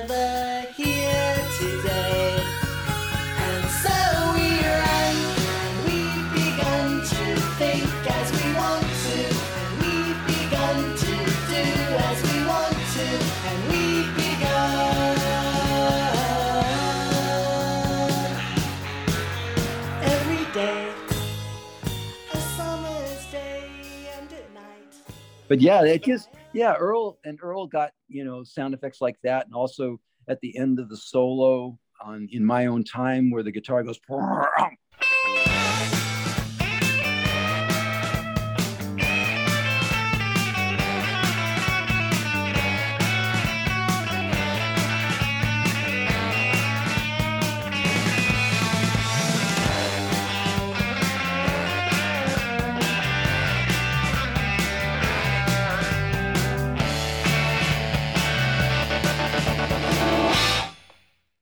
added that. Yeah, he owned sound up the uh, the end of that.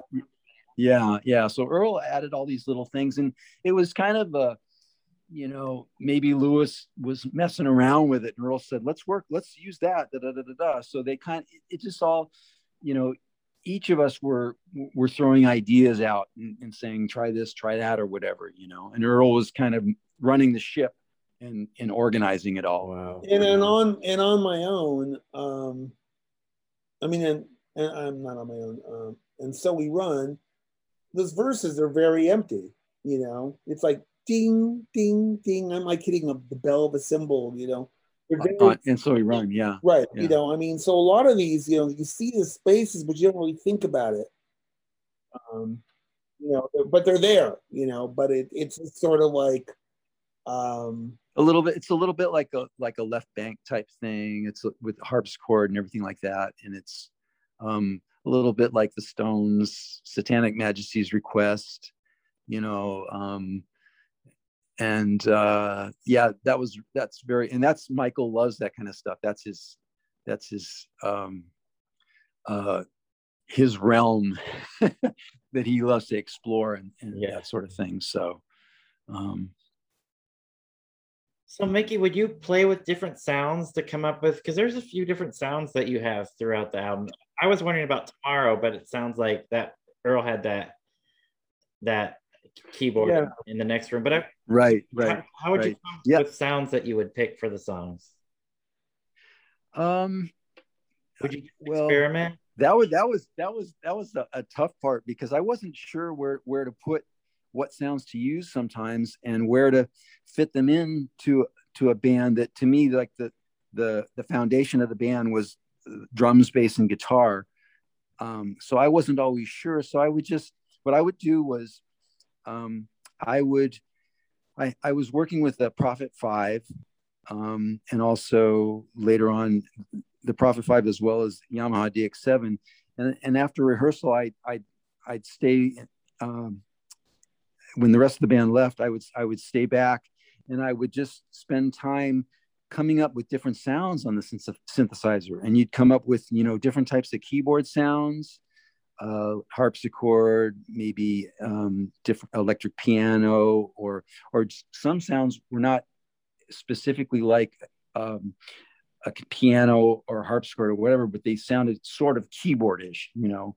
Um, and then you'd also try to come up with sound effects, you know, you'd also try to come up with string sounds and and pads. So so I I would just try different things and I'd maybe play some of the song on each of the different sounds and um and maybe try to work out what I would play using a certain sound or whatever, and maybe then try that on five other different sounds.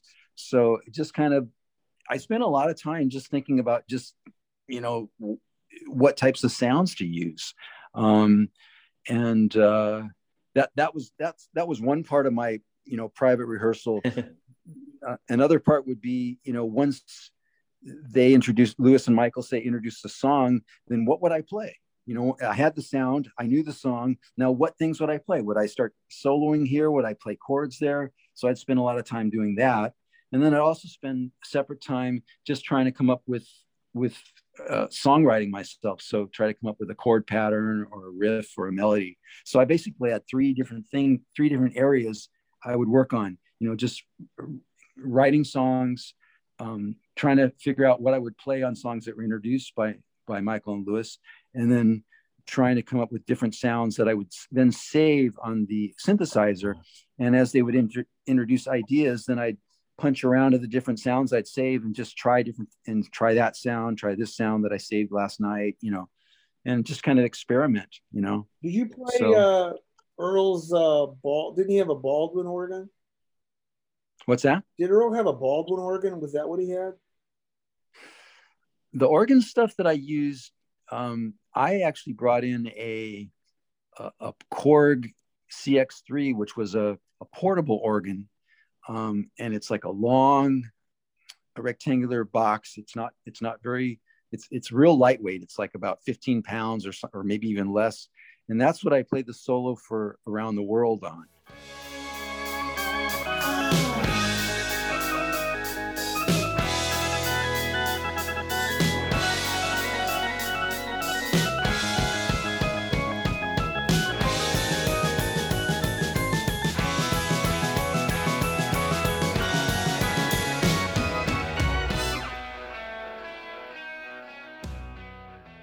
Sounds like a Hammond, you know.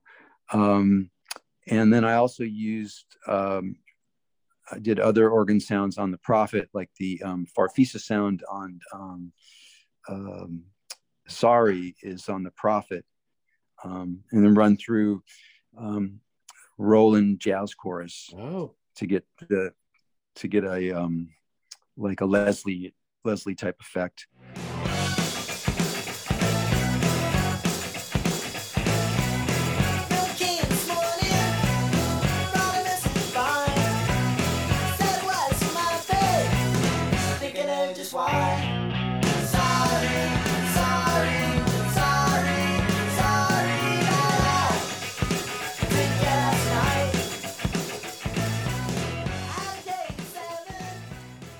Don't know that Earl had.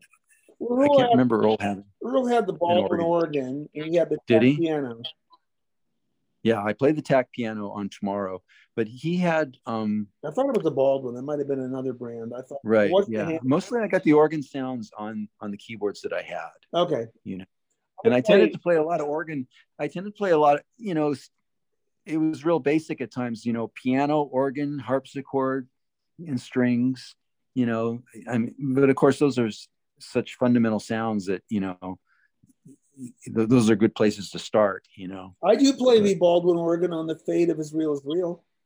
what? Yes. The keyboardist Danny Benair? There, the the Fate of As Maybe. Real as Real. You'll hear right at the end. There's this really weird sounding organ, and that's actually me. Wow. That's you. That has the tack piano on it too. Some of the low notes in the piano at the end of the song. That's true.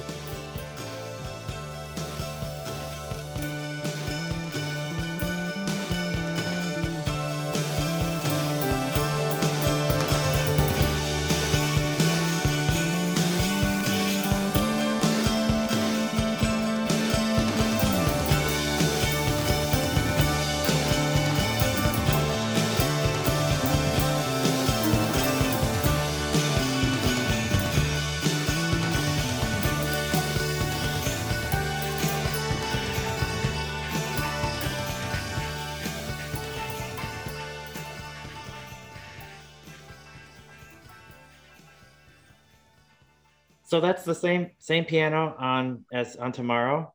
Yeah, that's his Yeah. piano. So Yeah. it- Mickey, you're mentioning that. I mean, a lot of the songs are guitar, drum, um, and vocal bass based. But tomorrow is, I mean, that's that's primarily you.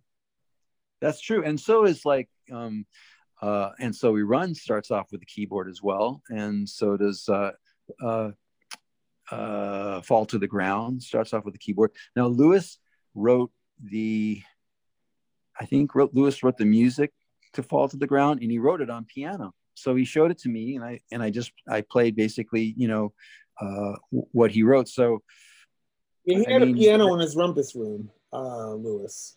So I know Yeah. it sounds funny, Yeah. but that's what we. So, but that's you're right. I mean, I, I- think on on on 16 tambourines, the keyboards, you know, do take a lot of um, are, are dominant in a lot of ways, and and that's the way Earl would work. He'd first get the get the drum track, then the bass.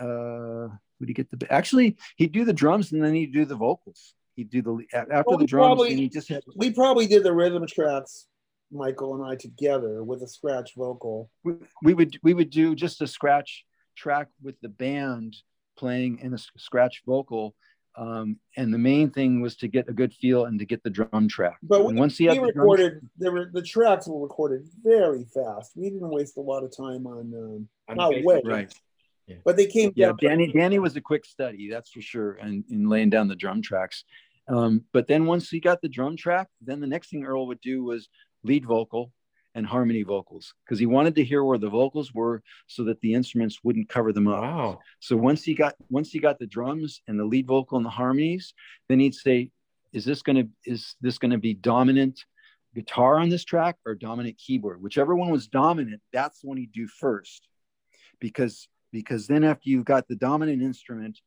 then when you put the other instrument on, uh, you, you're you're not going to step on any toes.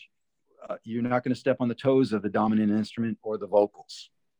So so if if if a, if a song was uh, say uh, mainly guitar dominating, the keyboards would be done last, um, and they would have to they'd have to find spaces where they could fit in and not step on what the guitar was doing, and that's how you had you know the guitar you know being the strong part of the track and the keyboards maybe more you know uh, effects or whatever you know but if it was keyboard based you'd start with the keyboards first and but what he's saying is true. Like when we did when this isn't with Mickey, but when we did the three by four record, we did tell me when it's over.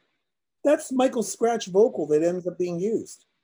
Earl, Yeah. Earl said that is great, and then I think maybe he changed a couple words and played with a tune a little bit on a couple words because he could with Pro Tools.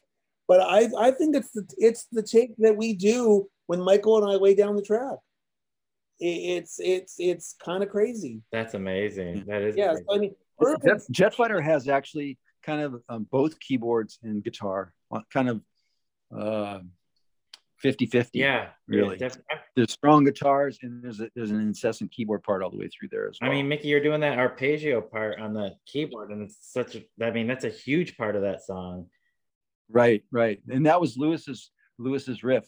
Lewis Lewis came up with that, you know, um, and that's. But it's also it's also dominating, or it's it's also like I said, um, if you listen, you hear his chord riffing as well, which is which is like um, one of my favorite one of my favorite um, guitar tracks that he does is the chord riffing on Jet Fighter. Wow. You know, Yeah, and so I think we mentioned earlier that's the song that a lot of people know the band at. at that yeah, know know the band by. I mean, that track is on compilation, several compilations, right? Well, we've actually licensed it a few times. It's actually made us a little bit of money. So, Nice. yeah. So a couple more questions before we let you go. Um, okay. I'm, I'm a huge fan of sequencing, and you guys have mentioned that it sounded like everything was pretty amicable. Was sequencing um, pretty amicable, and how did that come about? And why is the track listing incorrect on the back of the album? why, why is it not in order? which copy is that? The which copy is that? Japanese. Well, maybe the Ja- is the American one incorrect. It's the same way. Oh, everything with that record's incorrect. The cover is incorrect. What do you mean? Okay. This one too. Well, it's horrible. Cover what should have been. I mean, the whole What what track is out of sequence? Which one? So it's you start off with um, Jet Fighter, so it's it it starts off there, but then it goes on my own. Seeing is believing is the third track that's listed. They're not. oh, that's weird. They're it's not numerically listed. It's just listed. And I was just wondering if there was any any thought to that, the way that it's Well, listed. The, the the thing that came when it came to the artwork, I we didn't have. I don't recall the record having a lot of issues with the order it ended up with, seeing is believing ending and everything. Um, but the artwork, which is sort of been a bane with a lot of people, uh, it became this thing the other day on on Facebook. But um, you know, we did a photo session and we looked it on Lisa Fancher's wall. We it this was like bam, bam, bam. We were going on the road. We'd already done the Baroque Hoedown tour, which was really successful. We were doing a bigger tour, and again, it was a lot more dates. We were going to be out longer. And we looked at the artwork and the photo on the wall. I don't know. We picked that one. I don't know why, but we did. And it looked good on the wall. But you know, you're just looking at something on a wall. So what happens is we don't even get a proof. You know, it sort of goes from like, okay, yeah, that looks pretty good. like, if we would have put it on the carpet, and it might have we might have realized it wasn't that good Right, instead so of the wall. So with the record, I think we thought the photo would be with right, the top would be dark, um, you know, blending into like where it came from. It did have a certain lighting. It did have, seem to have a certain lighting uh, as we were looking at the um, at, at the proofs. They were running slides on on the wall to show proofs of the photo session, and we saw this kind of weird lighting and stuff like that. But when you put it on the record, the lighting that we that we thought we saw was not there. But but I remember I, I was at Lisa's house when she got the records, and I called Michael, and we were I think we were leaving on tour like the next day. Seriously, it was something like that. It was like really fast. I mean, so we never saw a proof. We just saw photo on wall, record in hand. Wow. Um, and I said, and I called Michael and I said, um, I got, I have the cover here. And he goes, yeah. And I said, it's a dartboard. And I go, what do you mean? I go, it's a dartboard. He- It looks terrible. and Michael has this sort of kind of funny, kind of nervous laugh. And I go, I'm not kidding. He goes, what? I go, I'm not kidding. It looks like it should be a dartboard. And he had no idea how much I hated the cover until he saw it. Um, and then when I've seen the whole photo session, there's a thousand better photos. And it could have been done so much better if just the top had been in black and the writing had been different. Um, we just ended up picking like one of the worst photos from the photo session.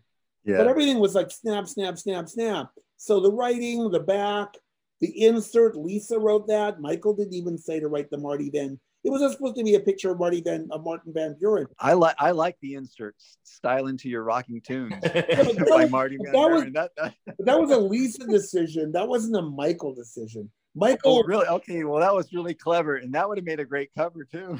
and Michael Michael wanted Martin Van Buren, which he got. You know why? You know why? I know why Michael wanted Van Buren. You know why? Okay, we're listening. Because because I asked him. I said, "Why did we put Marty Van Buren?" Michael looked at me. He said, "Because he's a great dresser." that that makes perfect sense coming from That does.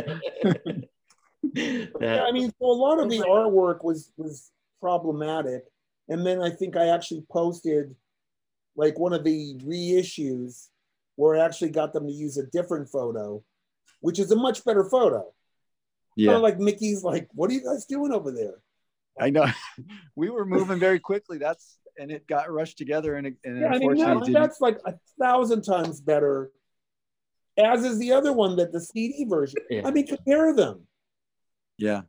And and I actually for all for all of its Baroque hoedown for it being kind of you know uh more primitive, I actually li- I like the Baroque hoedown cover Really? quite a bit. The funny thing about Baroque Hoedown, I love the Baroque Hoedown cover, and I think it It's really cool. Yeah. it really sums up the band at that moment. But Yeah. it's very Mhm. funny. We go to do it, and it really means nothing now, but it's so funny at the time. We all came, we came dressed, and Louis shows up and he goes, I forgot my boots. I have my I have my tennis shoes.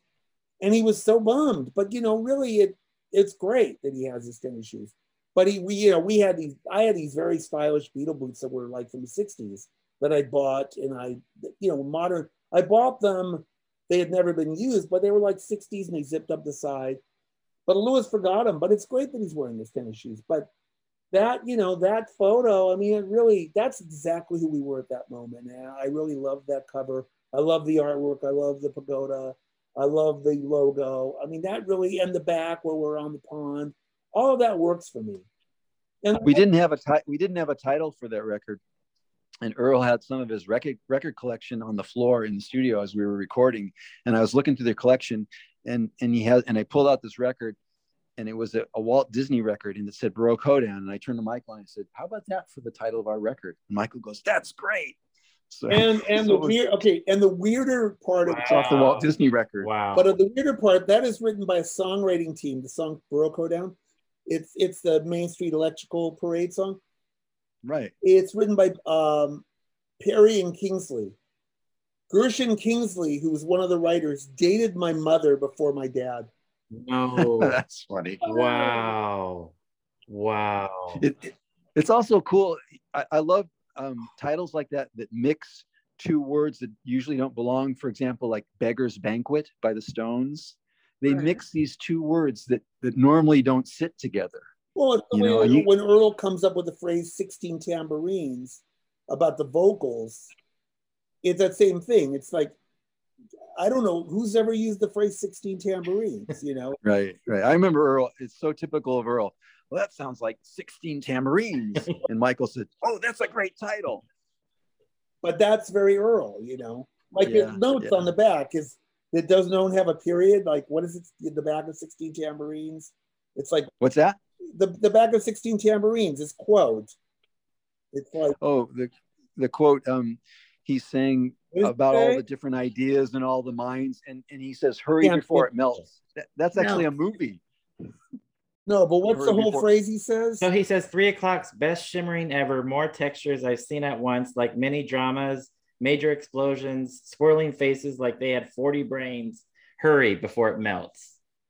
right and that's a that's a 60s movie hurry before it melts Uh, Yeah, but that whole It's a great- combination is very Earl, the way he kind of just takes all these words and he thinks Yeah. about the record. He's like, boom, boom, boom. And he's like, I think Yeah. Lisa asked him to write a quote, you know, and uh, and that's kind of what There you go. with Earl. You have to like, will you do this, Earl? And then Earl, "Yeah, okay, you know, it's very Earl. so to me, this is 16 tambourines is like my Sergeant Pepper's. Uh, I think for some people, it's definitely overstating it, but that's how important this that's very nice jeff thank this you. record is extremely important to me and the way you guys have described as we've talked to you the last hour and a half you guys it sounds like you put that much effort into making it what it is it, there was a lot of the effort band had a and I mean, Dan band had a lot of energy and excitement and creativity, and it was just like four four young guys just you know really you know going after it. Really had a lot of focus.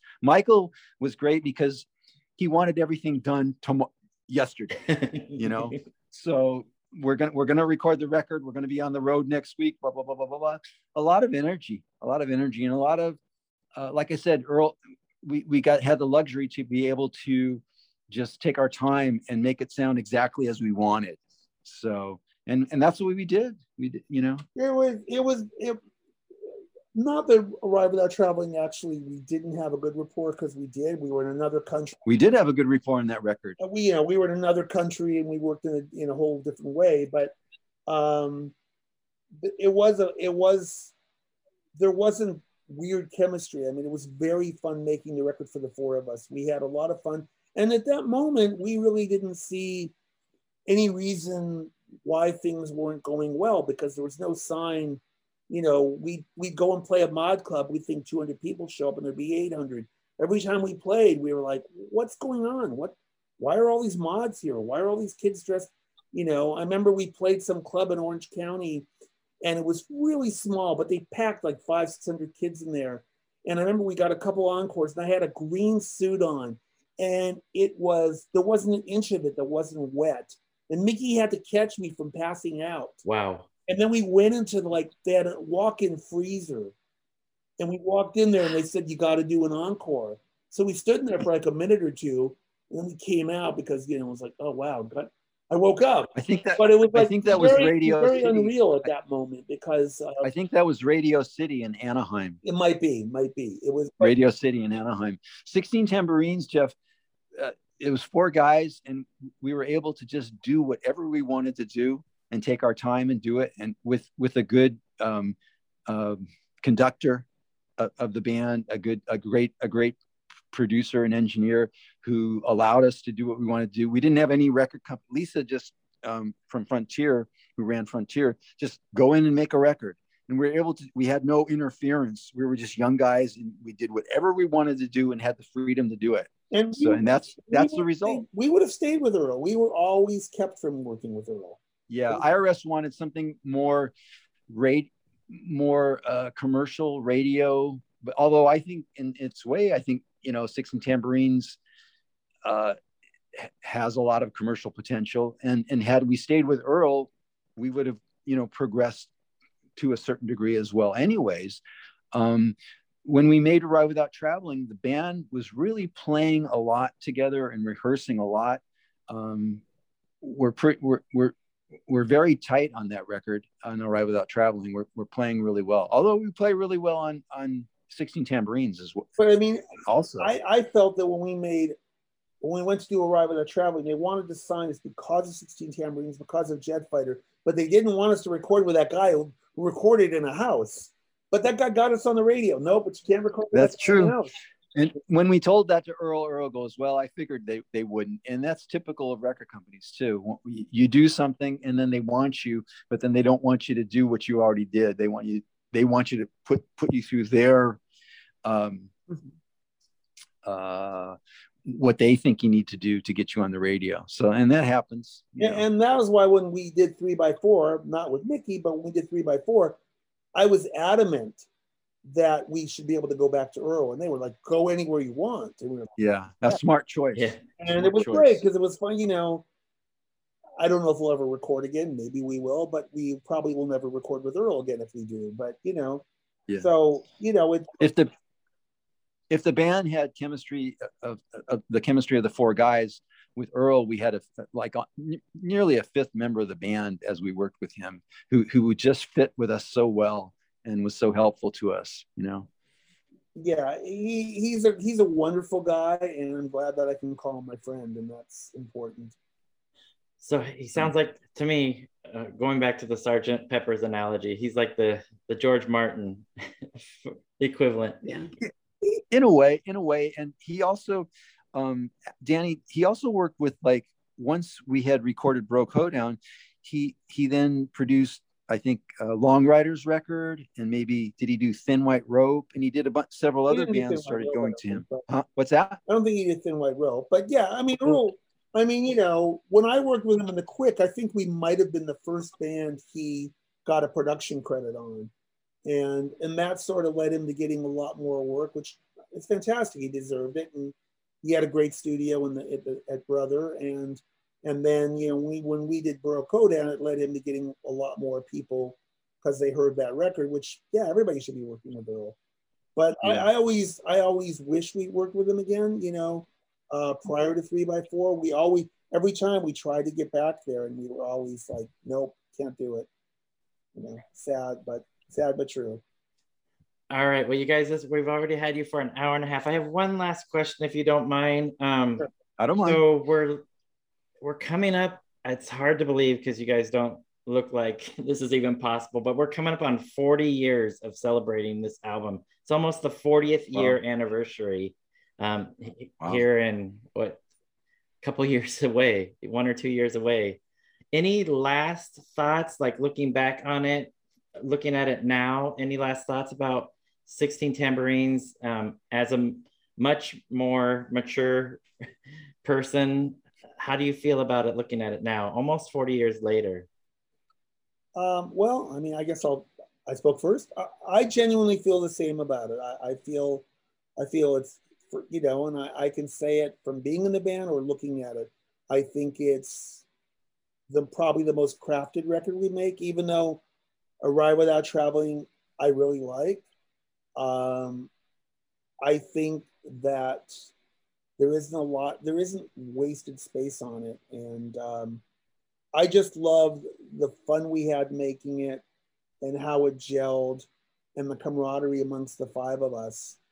Um, there's something about that. I don't look back at it and have disappointment in any way. Like, oh, but if we had had it, you know, uh, oboe on that. you know. Right. Yeah, I, I look at it the same way. You know, still the Beaver. You know, leave it to Beaver. um, I, I I enjoyed it back then, and I enjoy it today. You know, so it was a lot of fun to make, and it's still a lot of fun to listen to. Yes. We we agree wholeheartedly. So I have one last question. Okay. Um, so I I want to know, are we ever going to hear visions of airplane fares? We know that cassette exists. Oh, um, well, you know, um, The 40th year reissue, 40th anniversary reissue. I would, I would rather that it got recorded for real. The cassette is just a really crappy cassette. It's the three of us, and it's sort of shabby, but We're okay with that too. yeah. yeah, yeah, no, I'm sure. Um, no, they it, it it's got a lot of it, it's got some of the potential there, but I mean, if if we did it now, it would sound like the three o'clock then because it, it really is an old song. Um, and it's got cool. Louis has cool guitar picking in it. Um, Yeah, it's nice. you know um, so i think if it was actually recorded now uh, it, it could be done with justice as opposed to a shabby cassette in my parents garage with the three of us with a mic hanging somewhere and vocals not really being in tune and you know Yeah, it's it, it's in rough form right now. on just you know rehearse rough rehearsal form.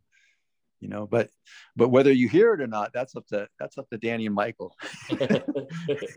uh, Mickey, Mickey doesn't Mickey uh, for his own choice doesn't have much say in the three o'clock but I don't I don't have a copy of it anyway, so Mm. although I remember the song.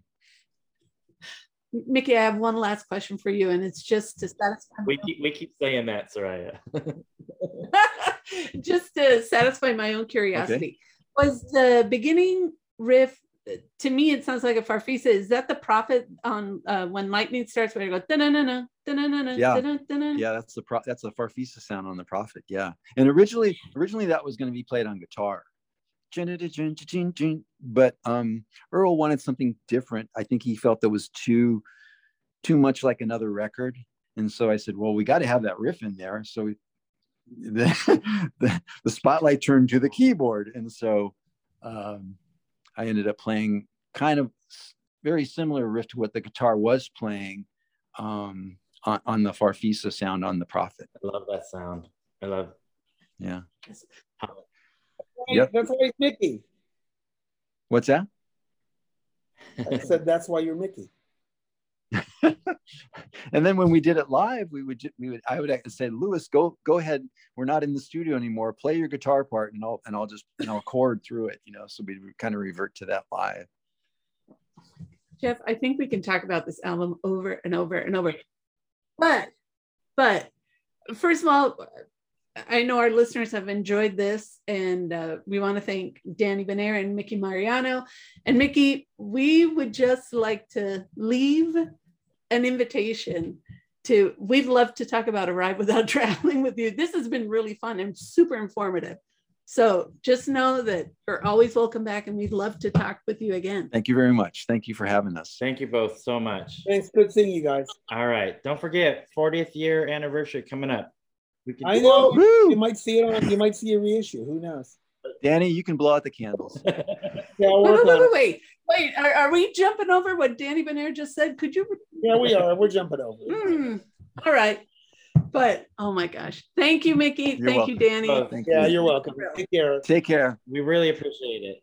All right, No have a good one, you guys. bye Bye bye. Oh my gosh, Soraya. Give me a moment.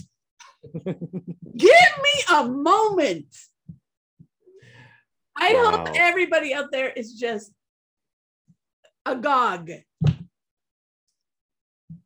Mickey Mariano, the unicorn himself. Thank you, Danny Benair. Thank you, Danny Benair. And seriously, thank you, Mickey Mariano. I learned a bunch about this album, Jeff. Yeah, yeah. It was great having both of them on there that Yeah. so they could feed off of each other.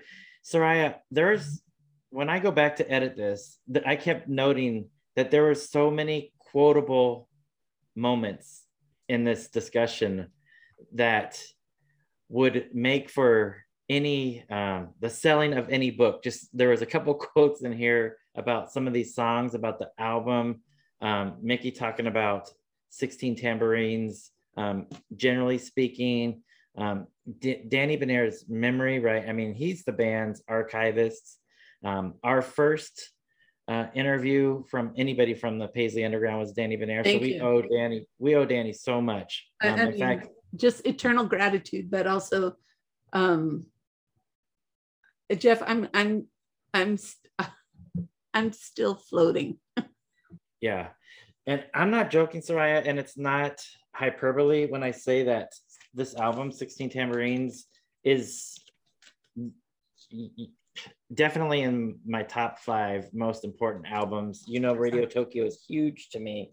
Um, but this is literally, you know, Beatles are my favorite band. literally, this album is Oh. more important to me than Sgt. Pepper's or any Beatles album. I'm um, I've listened to this more than anything. So hearing some of these stories about these guys in the studio and putting this together and Soraya like learning um, from the two of them, uh, Earl Mankey's role in putting this album together. It's it's amazing, and, and like you said, we've learned so much today. To me, what Mickey said about Earl, that Earl loved to work with young bands and help them grow. And I absolutely agree. When you watch the transition from Salvation Army, Baroque Hoedown, and then you get into 16 tambourines. And then when you compare 16 tambourines, which was kind of this ascension with Arrive Without Traveling, you hear two very different bands. You hear two different bands, two different Yeah. sounds, two. And I just love the fact that Earl gave them a chance to kind of experiment and experimenting with the sounds. Okay. Earl's kid crying, you know, boom. Uh, Earl's wife coming in with groceries into the kitchen where Danny was laying down. You know, it's just, to me, it's like all this really funky layering of sounds that I thought were different. I think that's the word. I thought they were different, and now I'm finding out that they're completely not what I thought they were. But like, I, I- think Danny is aware word just like a happenstance, just something that happened, and Earl said yes, like that little blip at the beginning of Jet mm-hmm. Fighter. I thought that was intentional. Oh yeah, absolutely, And then here we find out it's like, no, that was a mistake. That wasn't supposed to be there. But Earl said, yeah, leave it in. And then that, so now I'm never going to think of that the same. Yeah, it's amazing. And Soraya, we got a few answers um, from our previous Yeah. episode when we just did the album focus. Um, I'm thinking specifically when we're talking about a day in erotica and learning about a couple things, uh, the way the song was put together. But Yeah. can you believe that they used a cassette tape from Mickey Mariano's At 14, wedding Mickey at 14 lead singer. You can't all fit in. You can't all fit in. I can't get you all in. I can't get you all, All in. in. I can't get you all in. I can't get you all in. I, I am just blown away. And the thank you. Oh my God. I, I'm going to thank Danny Benair for forever. Uh, yes. But I can't say enough. uh, I mean, say enough about uh, Mickey Mariano. Super generous Absolutely. with his time, his stories, but also kind of, you know, just giving us a, a, a bigger, just a, a bigger picture of what this album was. And I loved this little addition of the band history of how Mickey comes in and the and the way that Mickey worked. You know, talking to Danny first, I have an idea. And then he comes in and is like, yes, you know, Yeah, yeah. I mean, they've talked about the camaraderie of all four of them. Yes. Um, i- i- i- specifically in recording this album, but what about that special camaraderie between those two, between Danny and Mickey, um, coming in as the seasoned? I mean, we're only talking early mid twenties, but they're the se- they're the seasoned guys and coming in with the experience. I mean, when you think about like mid twenties and an eighteen and nineteen year old, now I mean, my wife and I are eight years apart, so I mean, you're talking six, five, six years apart, whatever.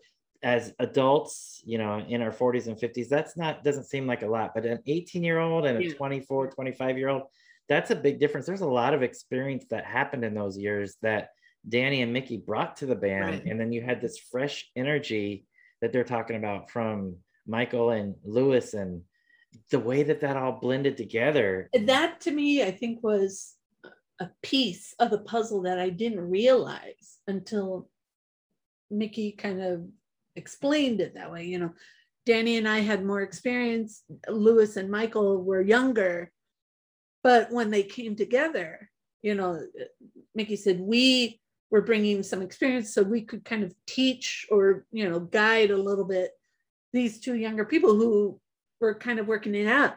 But I loved how Danny put it. Said when Mickey came in, came came to the band, he upped the game, and Louis met him. And when you Yeah. hear Louis Gutierrez play guitar, and you hear him on 16 Tambourines, you go, you said it. You're a, uh, you wonder if they're the same person from you know Salvation Army, but it just shows growth, right? But it was leading from within. And like, you know, Danny said, Mickey up the game. Louis met him there then kind of experimented on his own. And we've heard Michael, you know, his vocals, his the, the songs he wrote, you know, and he's a genius on that bass. And so Absolutely. we, we just we hear this band really kind of mesh and come to it, it's really a joy uh reissues danny kind of glossed over it did not want to repeat it but he said it towards the end i would i'm all for it i'm all for it i think a reissues and and can you just imagine we already love it but reissued with probably some remastering Right. Yeah. Yeah. I mean, we're looking at the dates here. I mean, it came out in October 1983. Here we are in oh, I mean, i mean we're, a hop skip in and a jump fall. I mean, we're fall 2021. I mean, a couple years away. We need to start planning for this. oh no we, we need an event we need An event. Yeah. but also how amazing Earl Mankey, you know that uh, he was like this fifth member. That's what Danny said. But Earl Mankey can just literally, it's like cherry picking great moments. You tell me on three by four that those are scratch vocals that Michael Quercio gives on Tell Me When It's Over. And it's brilliant. It's a beautiful listen. And they're scratch vocals. Yeah, you know, several people when we it's well, we were talking about this when we did our three by four episode. That vocal is something that people actually mention as a highlight of that entire project is Michael's vocal on that particular track, right? I mean that several Mike um, Matt Piucci has mentioned it. Um, Vicky Peterson mentioned it Right. we've seen um, fans have mentioned that that um, Joy Yeah. has mentioned it. It's her uh, favorite you know. song off of it. Yeah, and that particular vocal is a, a highlight of that project, and it's a scratch track that Michael and Danny recorded with Earl, and Incredible. and Earl. Here's Earl saying, "We're gonna use this. We're gonna use this." And look, track." and it's lovely. It's wonderfully done. amazing. Yeah. Um, and see, Jeff, I'm not the only one that screamed woo when lightning starts. Yeah. Write a fan yeah, letter to it, but you know, hats off to the to the person who did. Yeah. Man, uh 16 Tambourines is an important album for Jeff and I. And Yes. uh, for three o'clock fans, we really hope you enjoyed this episode. I think Jeff and I can't stop smiling yet. So No, no, we'll be referencing this for a while. and Jeff, the door's open. I really hope we get to talk about another three o'clock album with Mickey. It's I so informative. Oh my gosh. Absolutely. And if not, we've learned a I lot today. it- Um, It, but it I'm was a with you. joy. Today was a, Oh, it was great. It was Oh, a thrill. And Absolutely. he satisfied my curiosity. Not a farfisa. Prophet. I'm not familiar with that. So Uh, Ah. look, he experimented with so many different sounds and brought so many. I Yeah. noted three pieces of equipment that he talked about. Talked about the Korg. yes. Sorry, I have it over here.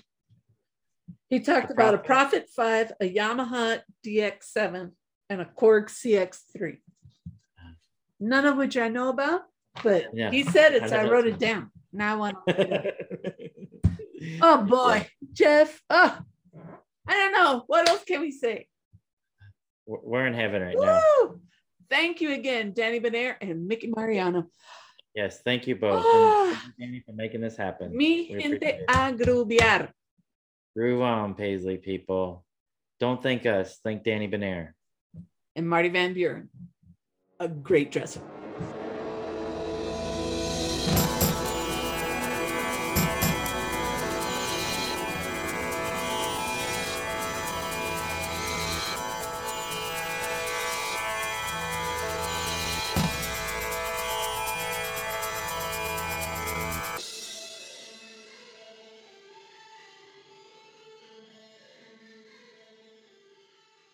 Three words, Raya.